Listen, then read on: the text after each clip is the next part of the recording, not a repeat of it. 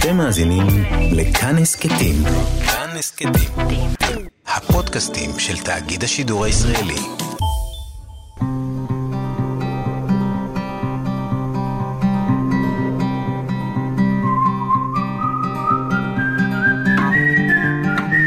אחת פלוס חמש. אורחים וספרים עם ענת שרון בלייס.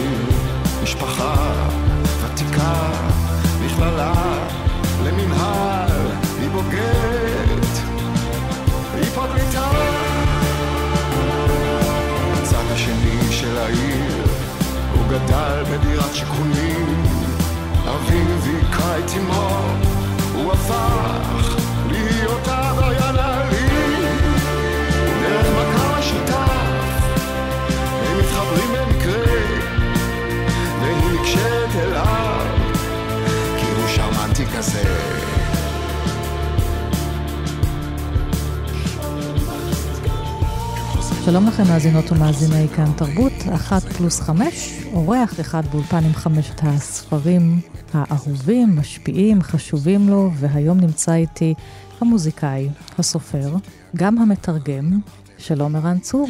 היי ענת, שלום למאזינים. לפני שנה וחצי, לפני הקורונה, יצא החיה שבבטן, זה הרומן השני שלך. בהוצאת כנרת אה, זמורה ביטן, ינואר 2020. זה נראה לי מה היה החודש האחרון שעוד היינו קצת שפויים. כן, כן, זה היה לפני. החיה שבבטן, הפנים שלך על הכריכה, כן, אבל הגיבור שלך קוראים רז, נכון. לא ערן צור, נכון. ובכל מקרה איכשהו מאוד מאוד דומה לך. כן. יכול להיות שזה הצ... הצל שלך, או מישהו סטוקר שלך. זה בן דמותי, אבל זה אבל לא אני, זאת אומרת, זה, אני לקחתי לעצמי את מרחב התמרון שבין ה, באמת החיים שלי, שאני מספר אה, דרכו עליהם, לבין אה, הדמיון. כמו פרוזה, כמו ספרות שהיא שואבת מהחיים, אבל יש גם את הצד המדומיין. וזה הספר השני, כי כן. לפני למעלה מעשור ראה בית אשמן, שזה היה הספר הראשון שלך, נכון, הרומן. ב-2004, באמת בהוצאת כתר. נכון. ושם גם היו החומרים מהקריות ומהביוגרפיה. נכון. אז אתה רוצה לספר לי קצת על ה... מה בין ערן צור של בית אשמן לבין ערן צור של החיה שבבטן? אפשר להגיד מבחינת הכתיבה? אני מסתכל על שנים אחרות ב... בחיים שלי ובחיים בכלל. אה, בית אשמן הוא באמת אה, הרקע הזה שאני בא ממנו, הרקע החיפאי קרייתי, הדור שני שמסתכל על בני הדור הראשון, הניצולים מהשואה, המשפחה הפולנית אה, הקרועה והשבורה של אחרי. הניסיונות uh, להתאושש ולהמשיך קדימה של האנשים שהם הדור ההורים שלי בעצם. ועוד פעם, גם שם המינון הזה בין הביוגרפי לבין המומצא. יש שם אופניים כאלה של ילד על הכריכה, נכון? נכון? נכון. זה גם הכריכה כל כך שונה מהכריכה שונה של החיה ודומה שבבטן. מבחינתי, כי האופניים האלה הם אופניים מאיזשהו... המקור שלהם זה איזשהו תצלום משפחתי ריאליסטי, שקשור מאוד לילדות שלי. כן, כן, אופניים של אה, שלושה גלגלים, נכון. של ממש של אה, פעוט, נכון, שעוד לא יודע אה, נכון. לרכוב. והחיה בבטן זה... זה ערן צור הרוקיסט בתל אביב. הבחור הזה שהוא בין ה-20, 19-20, שעושה את המהלך הזה של לעבור מהפריפריה לעיר, לתל אביב, ובעצם לפתוח ב- בחיים האומנותיים שלו באיזושהי צורה. אז בואו נקרא איך אתה מגיע בפרק הראשון. אוקיי. הם מתקרבים לעיר. מבטו מתמקד בבניינים הגבוהים המקדמים את הבאים אל תל אביב מצד צפון. מי גר שם? בטח אנשים עשירים מאוד. הנשים מתוקתקות ולגברים יש קרס מהודקת בחגורה, מעל מכנסיים מגוהצים היטב. הילדים שלהם, גולשי גלים בחוף הים הקרוב. אם אני הייתי מבקר באחת הדירות האלה, אז בטח הייתי משותק מרוב מבוכה. האנשים שם היו נראים לי אלוהיים. הוא מצדד מבט אל אמו. נדמה לו שיש הבעת הקלה על פניה. הדרך קרבה לסיומה. מרחוב אבן גבירול הם פונים לרחוב הבשן, והיא מחנה את המכונית בסמוך לשפת מדרכה צבועה באדום לבן. לפני כשבועיים, כשהגיע לתל אביב כדי לחפש מקום לגור, היה נדמה לו שבזיכרונו הוא צילם את הבניין שבו מצא דירה. הוא סומך על חוש הניווט המחודד שלו, ומבלי לוודא את מספר הבית יוצא מהמכונית ונושא עמו ארגז גדוש. בעודו צועד אל עבר הכניסה לחדר המדרגות, מקדמת את פניו יללה על-אנושית. על כיסא קטן, סמוך לשולחן כיתת בית ספר, יושב אדם.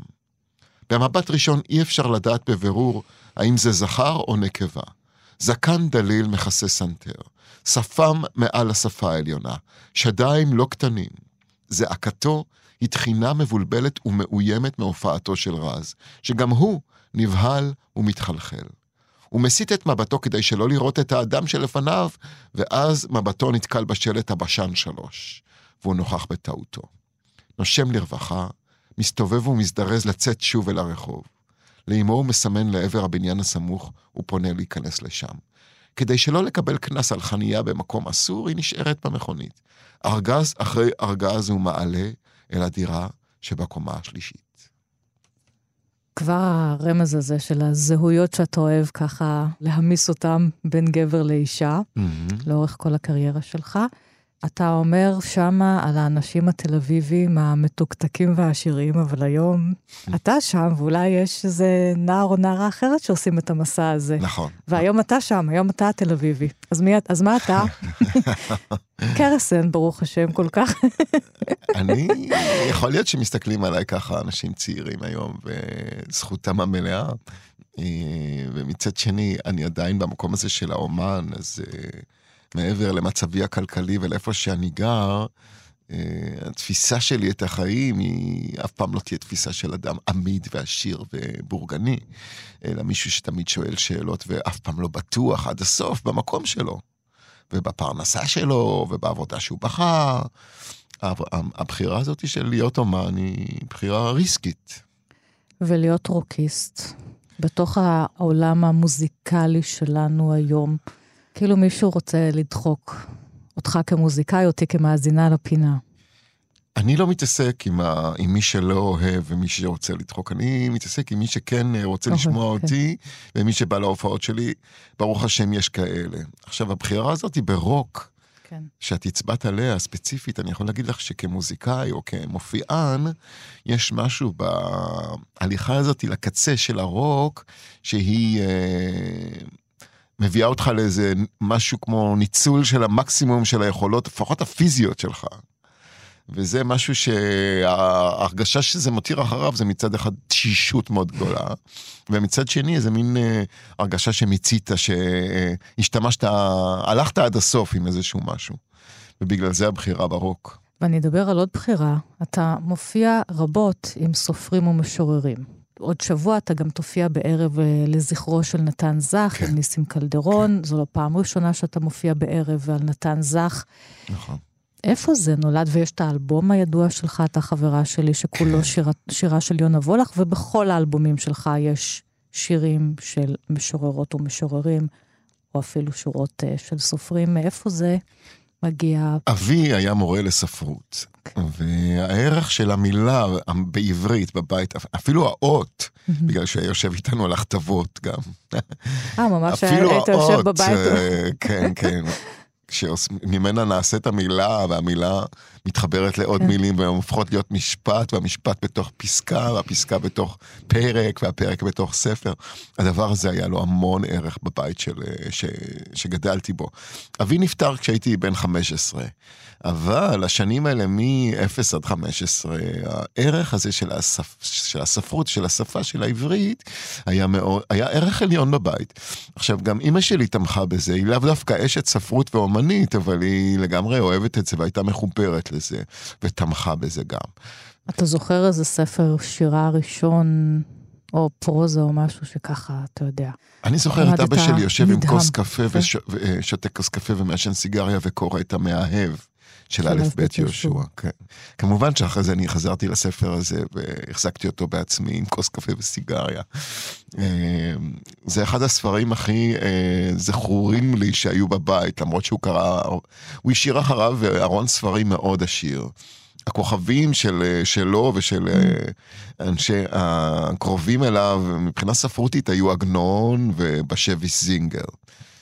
דרך בשביס אני יכול היום, אה, נגיד, אה, לחוות את הרחוב הוורשאי של לפני השואה, שבעצם הצד של אבי אה, הגיע משם, ותמיד אתה כדור שני, אתה נתקל בחומה הזאת של הגטו, ונורא נורא רוצה לראות מה היה לפני זה, כי לא אתה- תמיד היו... אתה רצית לראות? כי לא כולנו. אני לא זוכרת את עצמי תמיד רוצה לדעת. אולי בגיל מסוים כן, אבל לא בהתחלה. תראי, כל השנים כשאבי חי, אז הוא וכל בני דורו, כמו שאת בטח חווית את זה גם, הם לא רצו שאנחנו אה, נחשף ישירות למה שקרה להם. הסתירו את זה, לא דיברו על זה. אבל מכיוון שהוא מת כשאני הייתי כל כך צעיר, אז uh, השאלות נשארו לא פתורות. וברור שזה אחד הדברים שהכי אה, מעניינים אותי ומעסיקים אותי מאז הל- הליכתו. מה היה, איפה היה, איך הוא הצליח לברוח, כן. וכל זה, כן. אז דיברת עכשיו על אבא שלך, ונלך עם זה ל-30 שנה לפרח שחור, האלבום הראשון אה, של כרמלה גרוס וגנר, כן. שבו אתה מככב לצד חבריך ללהקה, 1991. שוב, אחת מאבני היסוד, אפשר לומר, של הפסקול הישראלי הרוקיסטי. והשיר, אה, כל השירים שם נראה לי, פרפרי תעתוע, תמונה אימפרסיוניסטית, נשים כותבות שירה, חנוך מחנך. זה אבא שלך. אבא שלי שמו היה חנוך, כן, בהחלט. תעלת כימיקלים סביב למשטח של בתי הזיקוק חיפה בניין בית הספר עומד לו בצד לפנות ערב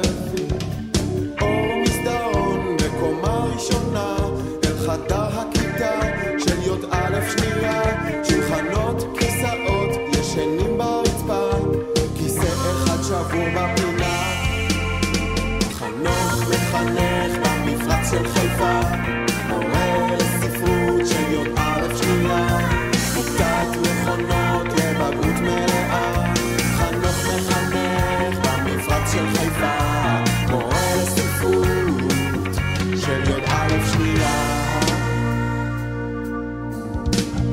לפני כמה שעות הייתה כאן מהומה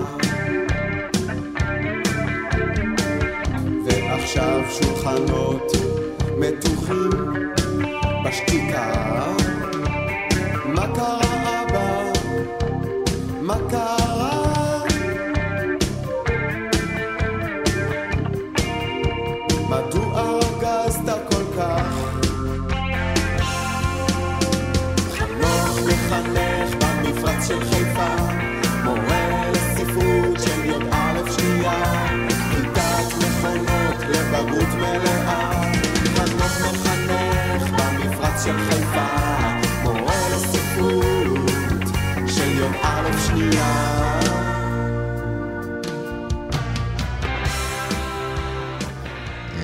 נוגעת פה באמת במשהו, תראי, השיר הזה, חנוך מחנך, הוא, הוא קצת, אם שאלת אותי על הספרים ועל המימד הביוגרפי שלהם, אז גם, גם השיר הזה הוא אה, בתוך המשפחה הזאת. ואני יכול להגיד שכשבן אדם לא נמצא, שהוא כבר הלך לעולמו, אז אתה יכול לבוא ולהגיד כל מיני דברים, ואין לו, את- לו את אפשרות, ה, איך אני אגיד, ההתגוננות, או להגיד על מה... ועדיין, אלה שירים, זה שיר, זה לא משהו שהוא אה, כתוב תמיד- כביוגרפיה. אני יודעת שכל כך הרבה שירים שלך הפכו להיות משם באמת המנונים, כמו תמונה אימפרסיוניסטית ורטוב וחם, אבל איכשהו תמיד אני קשורה לחנוך, מחנך, כן. בגלל הספרות. כן. והסיפור שבשיר הזה. נכון, נכון. השיר הזה הוא גם אה, ניסיון שלי בתור כותב צעיר אה, לספר סיפור בשיר כן, רוק, ובאמת לנסות אה, להתעסק עם העניין של זמנים, איך אתה חושף, מה אתה חושף, וכששרים שיר, אז יש לו את הבית הראשון, הפזמון, הבית השני, ו... אז איך אתה פורס את הסיפור על פני הזמן הזה של שיר רוק, זה, זה משהו שהעסיק אותי אז, כן. זה אולי דיוקן, משהו יותר אה, פיגורטיבי מול התמונה האימפרסיוניסטית, מול השיר. תמונה אימפרסיוניסטית זה שיר שכתבה חברה שלי, עמליה זיו, כן. ואני הלחנתי אותו, ובאמת הוא... אה, נולד ככה מאיזו ההתאהבות שהייתה לי באותו הזמן, והרצון להשאיר אותה קרובה אליי. היום עמליה ואני, אנחנו חברים טובים, שנינו אנשים בוגרים, אנחנו בני אותו גיל, וכל אחד, לה יש את הקריירה שלה, היא... יש את אקדמיה. יש את אקדמיה, היא ראש החוג למגדר בבן גוריון, ו... טוב, אז ככה, לפני שנצלול לספרים שלך, בכל זאת, רגע אחד שקט בבקשה. אנא, אני רוצה לומר דבר מה, אותו משפט של נתן זך. הקראתי אותו לא פעם, זה אחד אבני היסוד של השירה העברית, השיר כן. הזה. רגע אחד שקט בבקשה, אנא, אני רוצה לומר דבר מה. גם לרן צור, אגב, אה, החיה שבבטן שמגיע מהקריות לתל אביב. גם לך כן. היה רגע אחד כזה, כן. אולי כמה? היה לי, כן. הרגע שלי, אני יכול להגיד שאני זוכר את עצמי נגיד ב-20, 21, 22, כותב במחברת, אה, מחברת בית ספר כזאת, כל מיני שירים עם תכנים אה, לא פשוטים, שקשורים באמת למיניות ולחיפוש של זהות מינית ולחשיבה על מיניות אצל אנשים בכלל, והליכה לקצוות של זה. ואני הסתכלתי גם מה היה לפניי ברוק הישראלי או במוזיקה העברית שקש... שקשור בעניינים האלה, וראיתי אה, מעט מאוד דברים, כן. ואם יש אז גם, את יודעת, זה נגיד, אה, היה את השיר הזה של שלום חנוך, תפסתי ראש על הבר. טוב. הוא לא היה בן הרבה כן. שנים אז, אבל זה, אה, אה, אה, כן, בחור שבא לבר ובמקרה פוגש טרנסית והולך איתה הביתה ומגלה לחרדתו שהוא שוכב עם כן, גבר. כן. וזה עדיין היה כל כך מרומז ועטוף בתוך הבלדה הזאת. זה לא רק שזה היה מרומז, גם אם אני הייתי טרנסית, אז אני הייתי נעלב מזה, כן. אבל כן. אתה כבר הלכת אל הרטוב והחם. אני כבר הלכתי, הלכתי למקומות אחרים לגמרי, ופתחתי את המקום הזה אצלי, ובכלל, אה, להגיד שהרבה אנשים הלכו שם אחריי, אי אפשר, אבל לפחות אני עשיתי את זה, אני יודע, דיברתי על לסביות, דיברתי על הומואים, דיברתי על אונס, דיברתי על, אה, אה, אני יודע מה, פטיש באמבטיה, דיברתי על כל מיני דברים שלא היה כל כך אולי נעים לשמוע, אבל היה חשוב לדבר עליהם. כי הם חלק מהחיים שלנו. נכון. אגב, אולי היום אנשים מפחדים שוב בגלל כל הפוליטיקת זהויות ומיטו. עוד פעם, כן. אם אני אומר את זה, מה יגידו ומי אני שאני אומר את זה? זאת אומרת, אם נכון. אני אישה סטרייטית, איך אני אדבר לבנה, איך אני אדבר אולי על אישה אה, לסבית כן. שחורה. עם... ולי מאוד קשה במקומות כאלה, כי אגב, כסופר, תנו לי לדמיין. בשביל זה יש לי את הדף והעט, כדי לא להיות אני כל הזמן. נכון, רק. נכון. ואדם וחווה עם עופר מאירי, שזה גם כן. סינגל שיצא לא מזמן. אדם וחווה עם עופר מאירי. קווי המתאר נמוגים, כן. עכשיו זה כבר לא זכר נקבה, עכשיו זה אחד אינסופי, זה הרי בדיוק זכר ונקבה ברא אותם, כך זה בראשית, פרק כן. א'. נכון, נכון. זה שיר שאני כתבתי את המילים שלו ועופר הלחין, ובאמת הוא מדבר על התחת הגבולות האלה.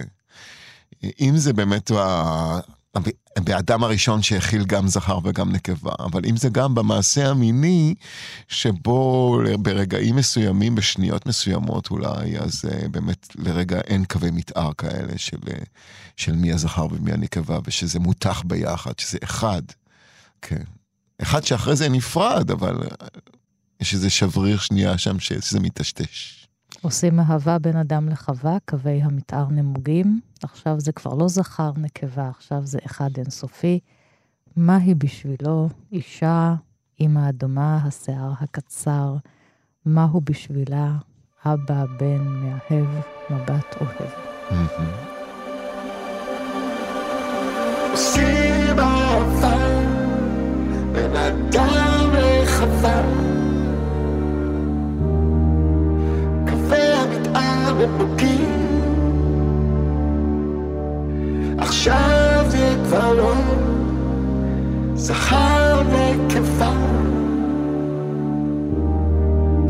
עכשיו אחד אינסופי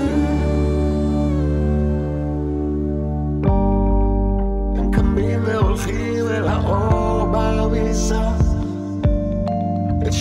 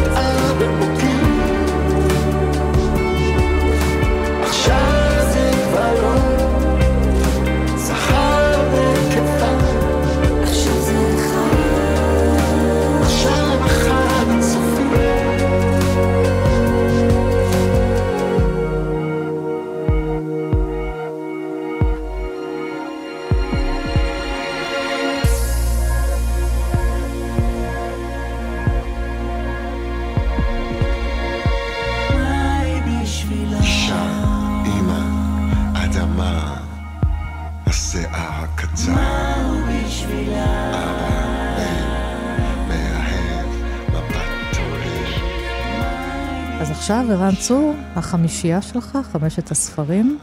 כן, נמצאים פה חמישה ספרים היום שגם uh, קראת בהזדמנויות שונות מתוכם, ולכן הם קרובים ללבך. נכון. עם מה אנחנו מתחילים? עם איזה ספר? אני רק רוצה להגיד כן. כזה דבר, תראו, אה, אני מדבר אל המאזינים, סליחה. אני אוהב המון ספרים, וקראתי בחיים שלי הרבה ספרים, והמון השפיעו עליי בכל מיני תקופות, וזה כמו שכבות ושכבות של עץ, הדבר הזה.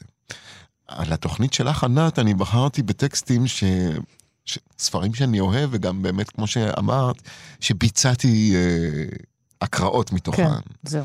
ואצלי יש המ- המון משקל על הדבר הזה של אה, לקחת אה, ספר כתוב, ובאמת לתת לו את הכנפיים האלה של הביצוע החי על במה. אז אה, אני רוצה להתחיל עם אה, סופר מאוד מאוד מיוחד, שאין, לא היה כמוהו ולא יהיה כמוהו בארץ אף פעם בעברית. הוא פתח איזשהו משהו שאני לא יודע, הוא כנראה מביא את זה מתרבות יפנית, לך תדע מאיפה הוא מביא את זה. אני מדבר על יואל הופמן. והתמזל מזלי להיות שותף ביצירה אה, מוזיקלית על פי ספר שלו. הלחין אה, המלחין אריק שפירא, זיכרונו לברכה, את הספר הזה מצבי רוח, וטריו אתר, עין תר, הם ביצעו את זה והזמינו אותי להיות הקריין. זה הולך ככה. ישנם אנשים המחזירים את השכינה לתל אביב כשהם מעשנים קנאביס. ענן גדול עולה מעל העיר החטאה הזאת, ומיד הכל נסלח. אנשים חדים, בדרך כלל, עיתונאים וכולי, כושלים מעט בהבחנה שבין סכין ומזלג. אבל רוח טובה נכנסת בעצמותיהם. ומשך שעה או שעתיים הם שוכחים, הפך מטבעם, את כל הגינונים המתאימים. הכרנו אדם ששני שמותיו, כלומר שמו הפרטי ושם המשפחה שלו, היו מודרניים, משהו כמו ירון יער עד, או רן זיו אור. בימים של אותם סנדלי קיבוץ העולים 400 שקלים. הוא היה ער מאוד מהבחינה הפוליטית. ועל כן, אכל מדי פעם סשימי בארוחה עסקית. עכשיו, בשעת החשיש, הוא אוהב אפילו את המתנחלים. אנחנו צריכים לבדוק בספר בראשית באיזה יום האלוהים ברא את העשבים. ברגע הזה הדבר הזה נראה קשה מדי. ולשאת אליו תפילת הודיה. בכל חברות הקנאביס למיניהן. וכשאתה מדגיש ככה, אתה, הניגון הזה שלך, הניגון הזה שלי שייך להלחנה של, של שפירא. הוא, אה, יש לו את השיטה, הייתה לו את השיטה הזאת, כן, אה, אני עוד לא התרגלתי שהוא לא איתנו, האיש הכל כך אה, מיוחד הזה. אה, הייתה לו שיטה כזאת לפרק את העברות, לקחת את המילים ולפרק את העברות. הוא הקליט אותי בזמנו אה, מבצע את אה, סמואל בקט, אה, לו שם של סמואל בקט. הוא אמר לי ככה, תקריא את זה רגיל. ואז הוא לקח וחתך את המילים בתוכנה של המחשב כן. של המוזיקה, חתך את העברות וחיבר אותם מחדש.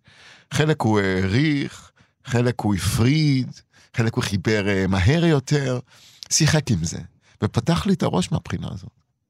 עוד גובה של איזשהו כלי נגינה, הקול שלך, למעשה. כן, עד שאני למדתי כן. ש- להשתמש בקול כן. שלי, באמת, אה, זה לקח לי זמן, אבל כן, כגיטרה בס. משהו כזה. אמ, ואני אוהבת אותו כי הוא יודע להביא את השטייטל הזה, או היקיות הזאת, לתוך הספרות בצורה של כמו אה, סיפורי או משלי זן.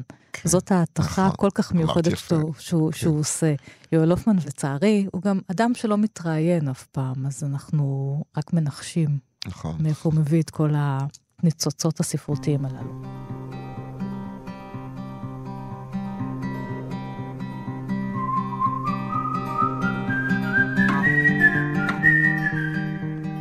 ספר שני, ערן? כן. יצא לי, הבן של תרצה אתר, נתן סלור, כן. הוא הזמין אותי להשת... להשתתף ולנהל אומנותית ערב אה, לזכר אמו, תרצה אתר. בין השירים, הרי אנחנו יודעים שתרצה, היא כתבה כל מיני שירים שהם עד היום חלק מאוד מאוד אינטגרלי וחשוב מהפסקול הישראלי. ותמיד, אה, אם אתה מסתכל עליה בצל של אבא שלה, אז פה היא יוצאת מהצל לגמרי. והיא קיימת חזק מאוד בזכות עצמה, ואת מאוד מאוד קידמה את, ה... את השיר העברי, ששרים אותו. ולמרות זאת חושבת- היא, היא תפסה את עצמה כמשוררת, והפזמונאות כאילו הייתה... היא הייתה משוררת לכל דבר, ואני נכון. חושבת שאנשים כמוך יוצרים זמרים ששרים את השירים שלה, ולא מעט גם דיברו עליה והזכירו אותה פה בתוכנית ובחרו אותה, נותנים לה בחזרה את המקום ומוציאים אותה החוצה נכון, מן הצל. נכון. אה, גם כי הלכה, ל... כי היא נפטרה בגיל אה, מאוד מאוד אה, צעיר. כן. שירה נשמרת, איך היא כותבת ככה גם לאבא שלה, נכון, שזה נכון. גם סוג של קריאת תיגר. אביה, הוא מופיע גם במה שאני בחרתי. אני דווקא בחרתי, יש לה ספר פרוזה שקוראים לו פתאום קבעו כל האורות. שזה ספר שלא היא פרסמה בכלל, אלא אני חושב שזה היה דן אלמגור שבא שם לבית וחיטט בארגזים שנשארו אחריה של כתבים, והוא זה שאסף את, ה, את הספרים ואת הסיפורים, ונוגה אלבלח היא קשורה לזה, וגם כן. שירה סתיו. שתיהן עבדו על זה. ערכו את הספר. ערכו את הספר, ואני בחרתי אה, קטע מתוך סיפור שקוראים לו חדר בהיר קירות. אני יושבת במיטה לבנה, בחדר בהיר קירות ומלא פרחים ססגוניים. משני עבריי שוכבות נשים זרות וישנות, פניהן עייפות ומלאות זוהר. כך נראות אולי גם פניי שלי. אני ילדתי הלילה. אני אלוהית ושלווה מאין כמוני. לפני דקות מספר ראיתי את בתי בפעם השנייה. בראשונה ראיתיה עוד בלילה, רגע אחרי שנולדה. היא הייתה יפה כל כך. הוא בסדר? שאלתי אחוזת אימה. למיילדת קראו כוכבה, והיא אמרה, בתור הוא לא כל כך, בתור היא, היא דווקא בסדר גמור. מה זה? שאלתי בבעתה למראה הציפוי הדביק שכיסה את עיניה של ילדתי. דבק, דונה גלידה, אמרה כוכבה. ככה קוראים לזה, זה תכף יורד. אנחנו מנקות את זה בצמר גפן, אמרה אילנה, המיילדת השנייה. שתיהן חייכו וצחקקו, בעודן רוחצות את התינוקת, עוטפות אותה חזור ועטוף, ושבו ואמרו לי עד כמה יפה התינוקת הזאת היא מכל התינוקות שהוציאו שתיהן בשנים האחרונות. אחר כך, הסיעוני באלונקה ארוכה וחורקת, עד לקצה מסדרון ארוך, שם עמדו פרועי שיער וחייכניים, הוריי ובעלי. בעלי אמר, היא נראית כמי שחזרה מדרך ארוכה. אמי בכתה. אבי היה אפור ונוהר, עיניו ברקו, שפתיו רעדו. אהבתי אותו ברגעים הדהויים הארוכים ההם יותר מאי פעם בחיי. כאמור, לפני דקות מספר ראיתי את בתי בשנייה. החדר, שטוף שמש פברואר נעימה. תנורי ההסקה המרכזית מרעיפים חום נמוך ונסבל. על פניהם שטחה מישהי חזייה ושני זוגות תחתונים פרחוניים. אינני זוכרת מתי חשתי אושר כזה. יש לי בת, אני אימא שלה. שיננתי חזור ושנן. לפתע קמתי ללכת ומיד נפלתי אפיים ארצה. שלוש אחיות חשו מן המסדרון. יצאת מדעתך? אמרה השחורה והתקיפה. היא קצת מטורללת, אמרה הבהירה והשמנמנה. היא רק ילדה קטנה, אמרה הזקנה מכולן, ועטפה ודחפה אותי בנועם חזרה למיטתי. התכסיתי בשמיכה עד מעל לראשי. אחר כך הוצאתי מהתיק עט וכתבתי את הסיפור המלך ושומרי ראשו. כמצבה, למה שהיה פעם. לא עוד, נשבעתי בליבי, לא עוד. אני אימא. איזה יופי של סיפור. ערן צור, כאן אה, באולפן, קראת את תרצה, אתר. שוב חשבתי, אתה רואה, הנושא הזה של הזהויות, זה לא הוא, זאת היא. כן. והנושא הזה של ההורות נכון. והאימהות, כן, כן, כן. שבחרת בקטע הזה. אני גם בחרתי בקטע הזה באמת אה, כי האהבה שלה לאבא, לנתן אלתרמן, כן, במקרה הזה, הוא- הייתה כל כך אה, חזקה ודומיננטית באישיות שלה, שאני כגבר אה, שאוהב נשים, חווה פה איזה מישהו, משהו כזה שנדמה לי שנגיד שום בן זוג לא יכול היה לבוא ולמלא את המקום הזה של האבא. וזה היה מקום שהוא כבר היה מלא. ובגלל זה גם נגיד, ככה נראה לי, כן, זה הכל ספקולציות, אבל בגלל זה נגיד הגברים שהיו להם, הקשר איתם היה, איך נגיד, חלקי באיזשהו כן. מקום, ואף פעם לא מילא לה את הצורך הזה הגדול. והאבא הרי אה, הלך אה, חמש שנים לפני שהיא הלכה, וזה איכשהו נראה לי קשור. והנושא הזה פה, אם להיות אימא או לחזור להיות לילדה, כי פתאום היא, נכון. היא בעצמה, נכון. מכניסים אותי בחזרה למיטה. הרגע הפכתי להיות אימא, אבל הנה הרגע אני גם רוצה אמרת. לחזור להיות נכון. ילדה. אני התינוקת. כן, זה מפחיד. אני גם זוכרת את זה אה, אצלי. את ההיפוך הזה פתאום. כן, פתאום. אחת פלוס חמש. אורחים וספרים עם ענת שרון בלייס. מאזינות ומאזיני כאן תרבות, אחת פלוס חמש, אורח באולפן עם חמישה ספרים. היום נמצא איתי המוזיקאי, הסופר, וגם המתרגם, ערן צור. עכשיו אנחנו נלך לערן צור המתרגם, שבכלל שכחתי מזה. ז'ור סימנון, הסופר, הבלש הבלגי, שמי שתרגם אותו בדרך כלל, ועם עובד גם זה יהושע קנז. והנה, שכחתי שגם אתה תרגמת ספר אחד שלו, שיש בו שתי נובלות, החדר הכחול, כן. והנובלה השנייה, בטי. נכון. אני רוצה... ואיך זה, איך פתאום כן. אה, סחבת ככה ליהושע קנז, אחד מהסדרי, מהספרים של סימנון. קודם כל, אה, יהושע קנז, זיכרונו לברכה, אה, זכיתי להכיר את הבן אדם דרך חבר משותף, וכשאני ביקשתי ממנו אה, לעבור על, על, על התרגום כן. שלי, זה ראה אור בהוצאת מודן, כי בדרך כלל הוא רואה אור בעם עובד, כן. רוב הספרים שלו. ויהושע הסכים ונעתר, והוא אה, תיקן לי את הפרק הראשון, וזכיתי. למשל. למשל, נכון. נגיד, אה, העיירה שהספר בה מתרחש, שהסיפור מתרחש, החדר הכחול, אה, קוראים לה טריאן. ואם את היית רואה את המילה הזאת בצרפתית, ואני קורא צרפתית, אה, אז לא הייתי יודע שככה מבטאים את זה. וככה כותבים את זה, שזה אלה בעצם כן. האותיות ש, שכן, אגב, מאיפה שכן באמת נשמעות. צרפתית? זה לא שלך, זה מה- זה לא מהבית? לא. אני למדתי צרפתית אה, בבגרותי, כי עבדתי כמוזיקאי בצרפת, גם עם, אה, במחול וגם בקולנוע, ואנשים שעבדתי איתם אה, מאוד מאוד הערצתי, ובגלל זה רציתי לדבר איתם בשפה שלהם ולהבין כן, את השפה. וגם לתרגם זה דרך, גם ללמוד את השפה. נכון, נכון. החדר הכחול זה, יש פה רומן לוהט, יש כן? פה רומן לוהט ביותר, שבאמת אני... בין אה, גבר לבין אישה. שניהם נשואים לאחרים. זה הולך ככה. הכאבתי לך? לא. אתה כועס עליי? לא. זה היה נכון. ברגע הזה, הכל היה נכון. הכל גם היה ממשי.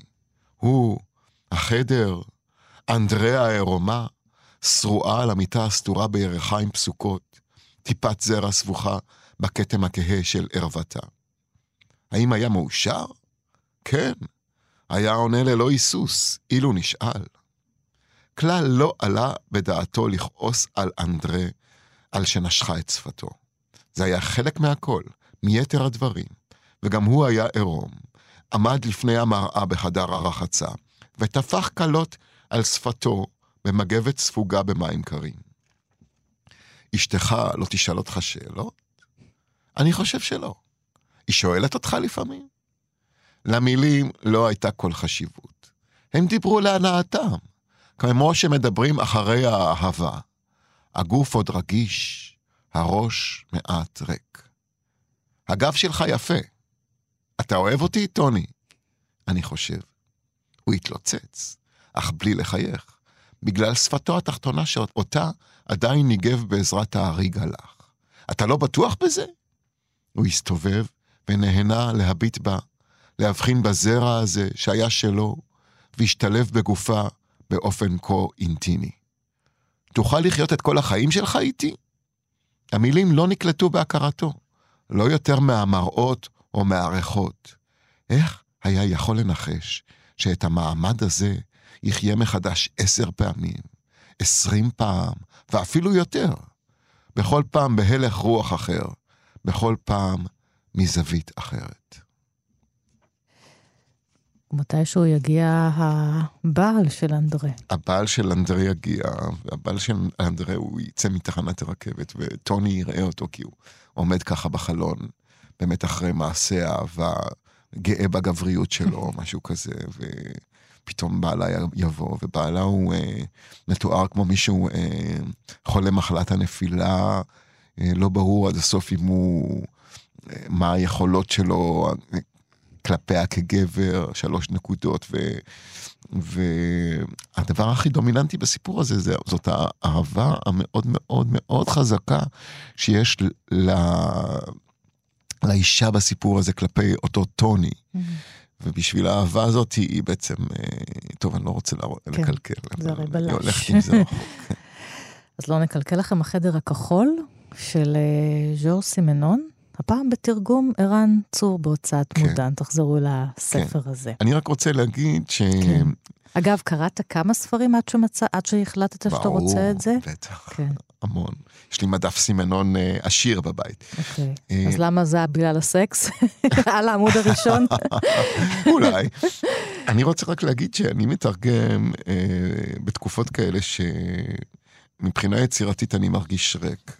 וכל סופר, משורר, סופרת ומשוררת יודעים שאחרי שאתה עושה פרויקט גדול, אז יש לך איזה מין אפיסת כוחות יצירתית, ואתה צריך לתת לעצמך, את צריכה גם לתת לעצמך זמן להתאושש. והזמן הזה הוא, הוא זמן ריק.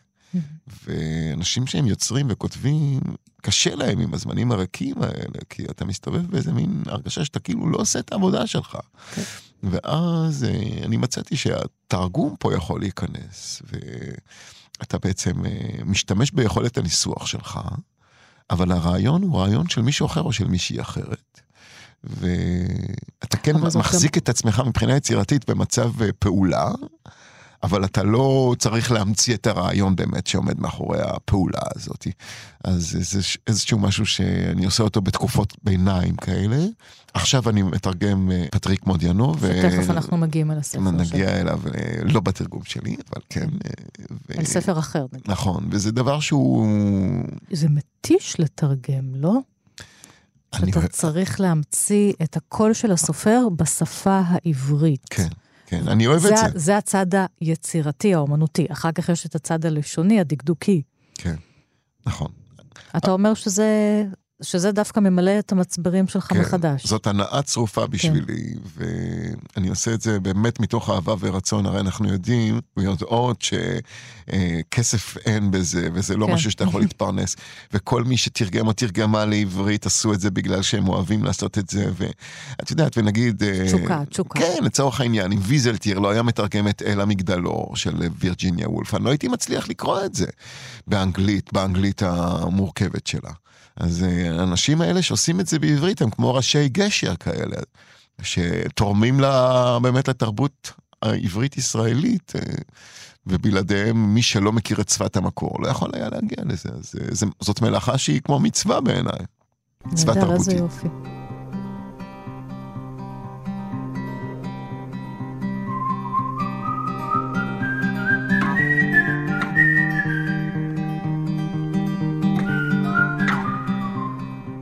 אז הזכרת את פטריק מדיאנו.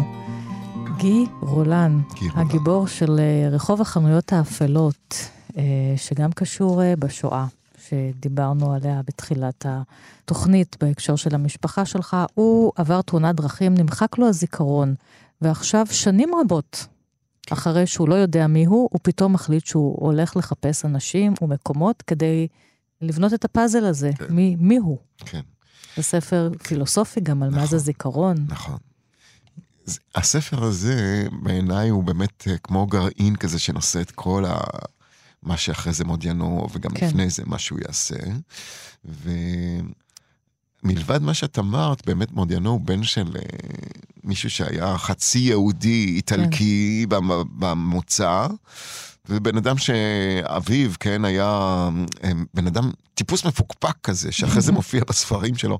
הוא פעמיים נעצר על ידי הגסטאפו, ופעמיים יצא מהדלת הראשית, ממטה הגסטאפו בפריז, מה שהיה כמעט בלתי, בלתי אפשרי. אפשרי. אבל הוא כן הצליח. כן, ו... אבל זה, זה שזור שם הנושא הזה של הכיבוש הגרמני, נכון, והיהדות נכון. גם בתוך הספרים שלו. וגם הבן אדם הזה, האבא הזה, הוא היה אה, סוחר בשוק השחור באותה תקופה. האימא שלו הייתה רקדנית במועדונים, אה, בצרפתית קוראים לזה דנסוז, אם אתה תגיד את זה לאישה היום זה כמו עלבון כזה, כי להגיד שהיא כאילו...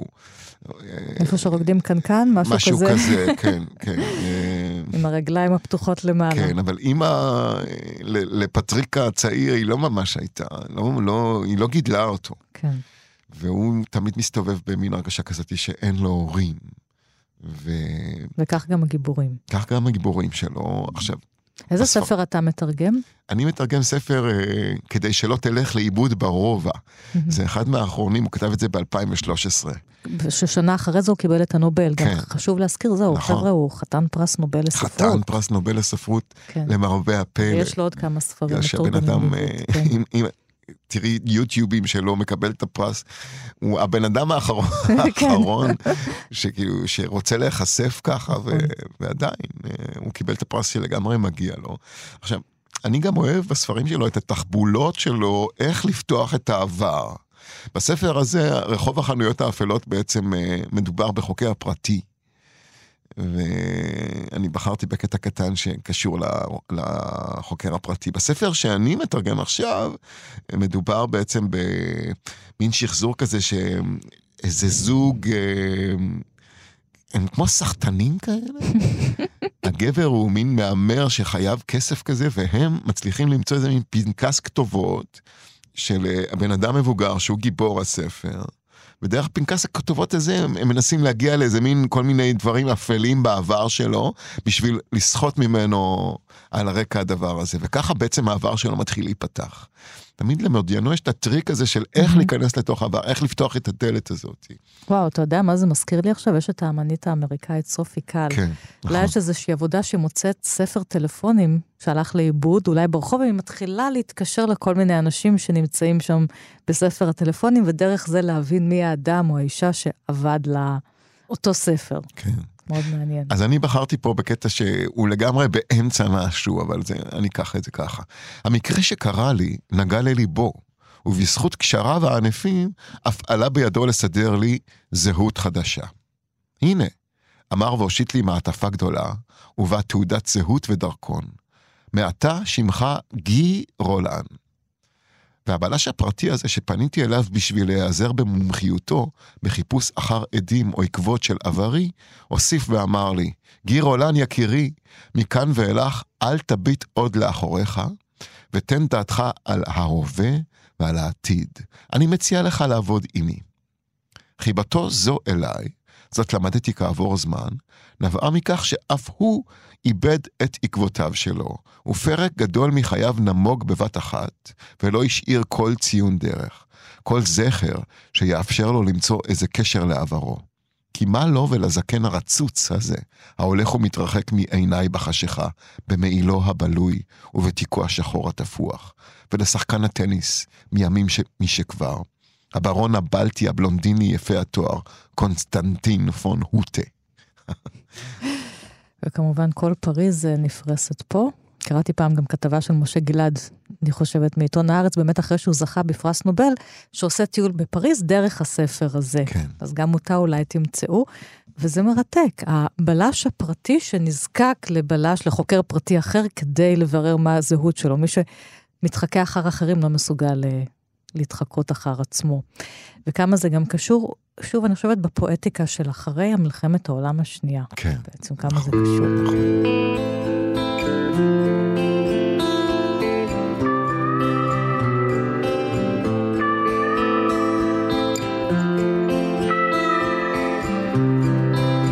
כשתבואי לשכב איתי, תלבשי שמלה שחורה, מאוירת בתותים ומקבעת שחורה, מקושטת בתותים, והחזיקי סלסילת תותים, ותמכרי לי תותים.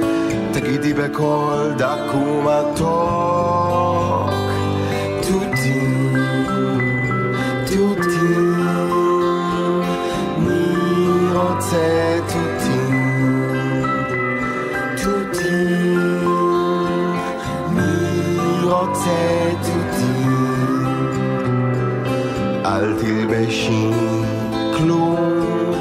מתחת לשמלה, אחר כך חוטים יעלו אותך למעלה, בלתי נראים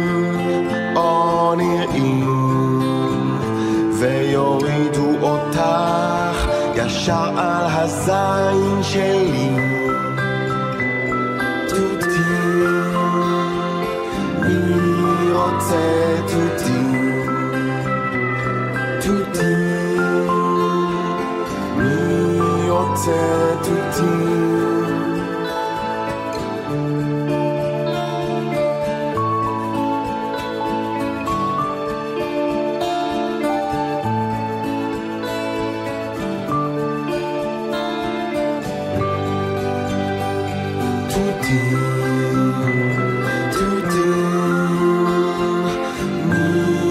מי רוצה תותים? תותים, מי רוצה תותים?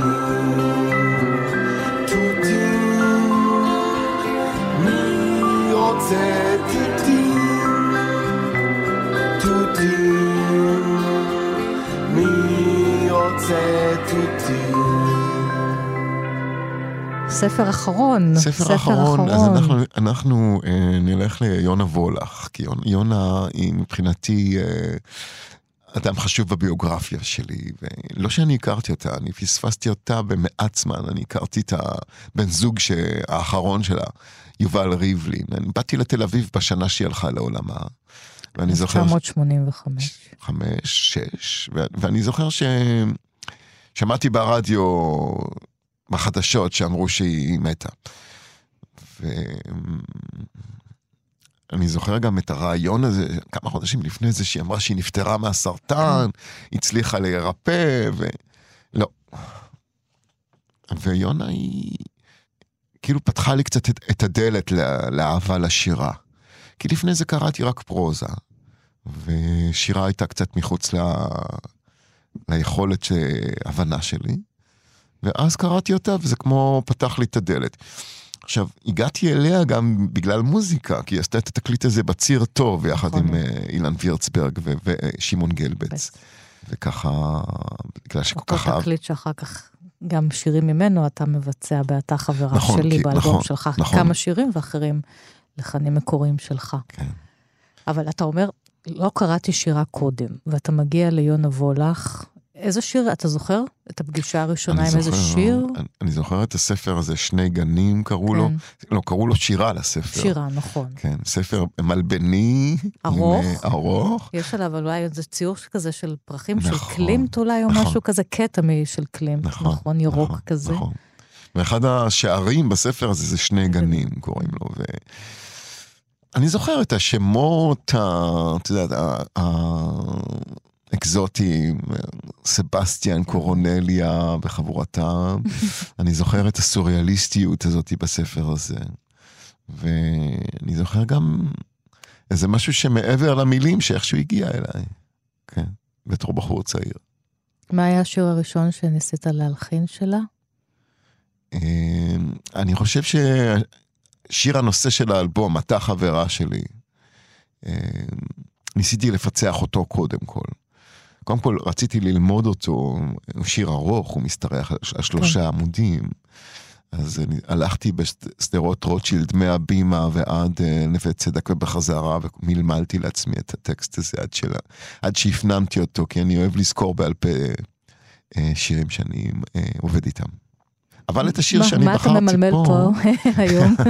זה אחד השירים הכי ידועים שלה, שקוראים לו תת הכרה נפתחת כמו. מניפה. כן. כן.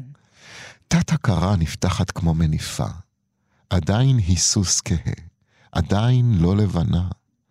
המוח צף בי כמו על מים, שושנה לבנה. ובאופק מזדמרים כמה רופאים, סיטרה אחרה. תמיד ליוותה אותי התגלמות של חברה, קולות שברה. שוב בעטני אותה צרה, אצבעה, זיכרון של משהו בי, עדיין חיה עצלה. מתנודד, רושם חיים אחרים בי, גם באהבה. עושה מחיי חיים אחרים, אבל גבורה ושכל מתמודדים עליי, כבר מעבר לבהלה וריחה, כמו שדה קטל בי, חלקי כמו צווחה. עופות טורפי נבלות, כאילו שבאה השעה, ואחרי כן, ובאותו הזמן סמוך לריח, חלקי התבלבלה. מנחם, מנחם, כמו העופות מצווחים צווחה גדולה. אני כבר אחרי כן מסדרת בי בהלה, ואת חיים וזיכרוני ושכלי, כל דבר במקומו, מנוחה.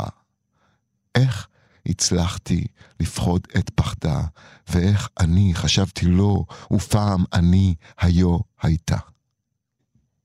אתם לא רואים את ערן, כי אנחנו ברדיו, אבל תדמיינו אותו.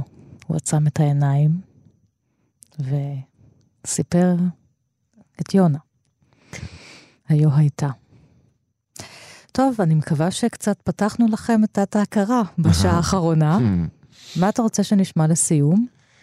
תראה, השיר הכי ספרותי שאי פעם כתבתי, ושתמיד שואלים אותי עליו, ושאני יודע שהוא אה, בעיני אנשים אחד המרכזיים של היצירה שלי, זה ערב בית כסלו.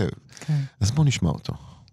ערן צור, תודה רבה לך תודה, שהגעת לכאן. ענת, תודה רבה על עם המאזינים. המילים, המוזיקה שלך, הספרים שאתה אוהב. אני ענת שרון בלייס, כל תוכניות אחת פלוס חמש תמיד זמינות לכם בעמוד ההסכתים של תאגיד השידור.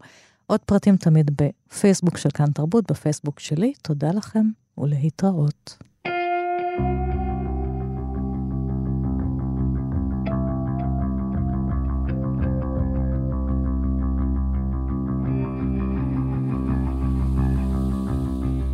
בערב בית כסלו טרפתי את נפשי, יצאתי את ביתי, אשר אל מול הים. הכנסתי אבן אל הכיס, קשרתי חבלים, נכנסתי אל הים, נלחמתי בגליל.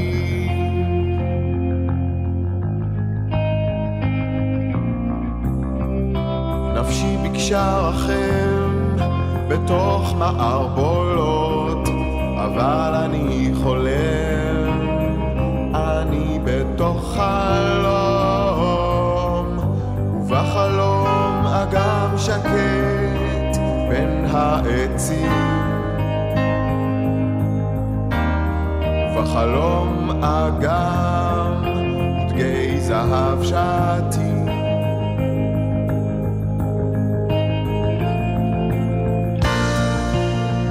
אסוני הוא יום ששוני, ויום ששוני הוא יום אסוני.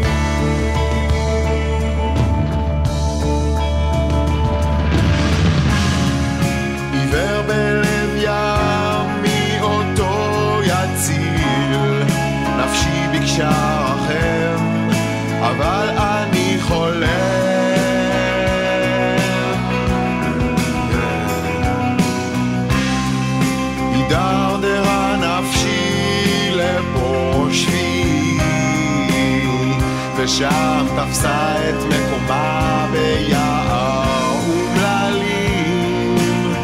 טורפי נפשה בכפר, הופכים כאן לעצים. חיות רעות שוכנות בענפים.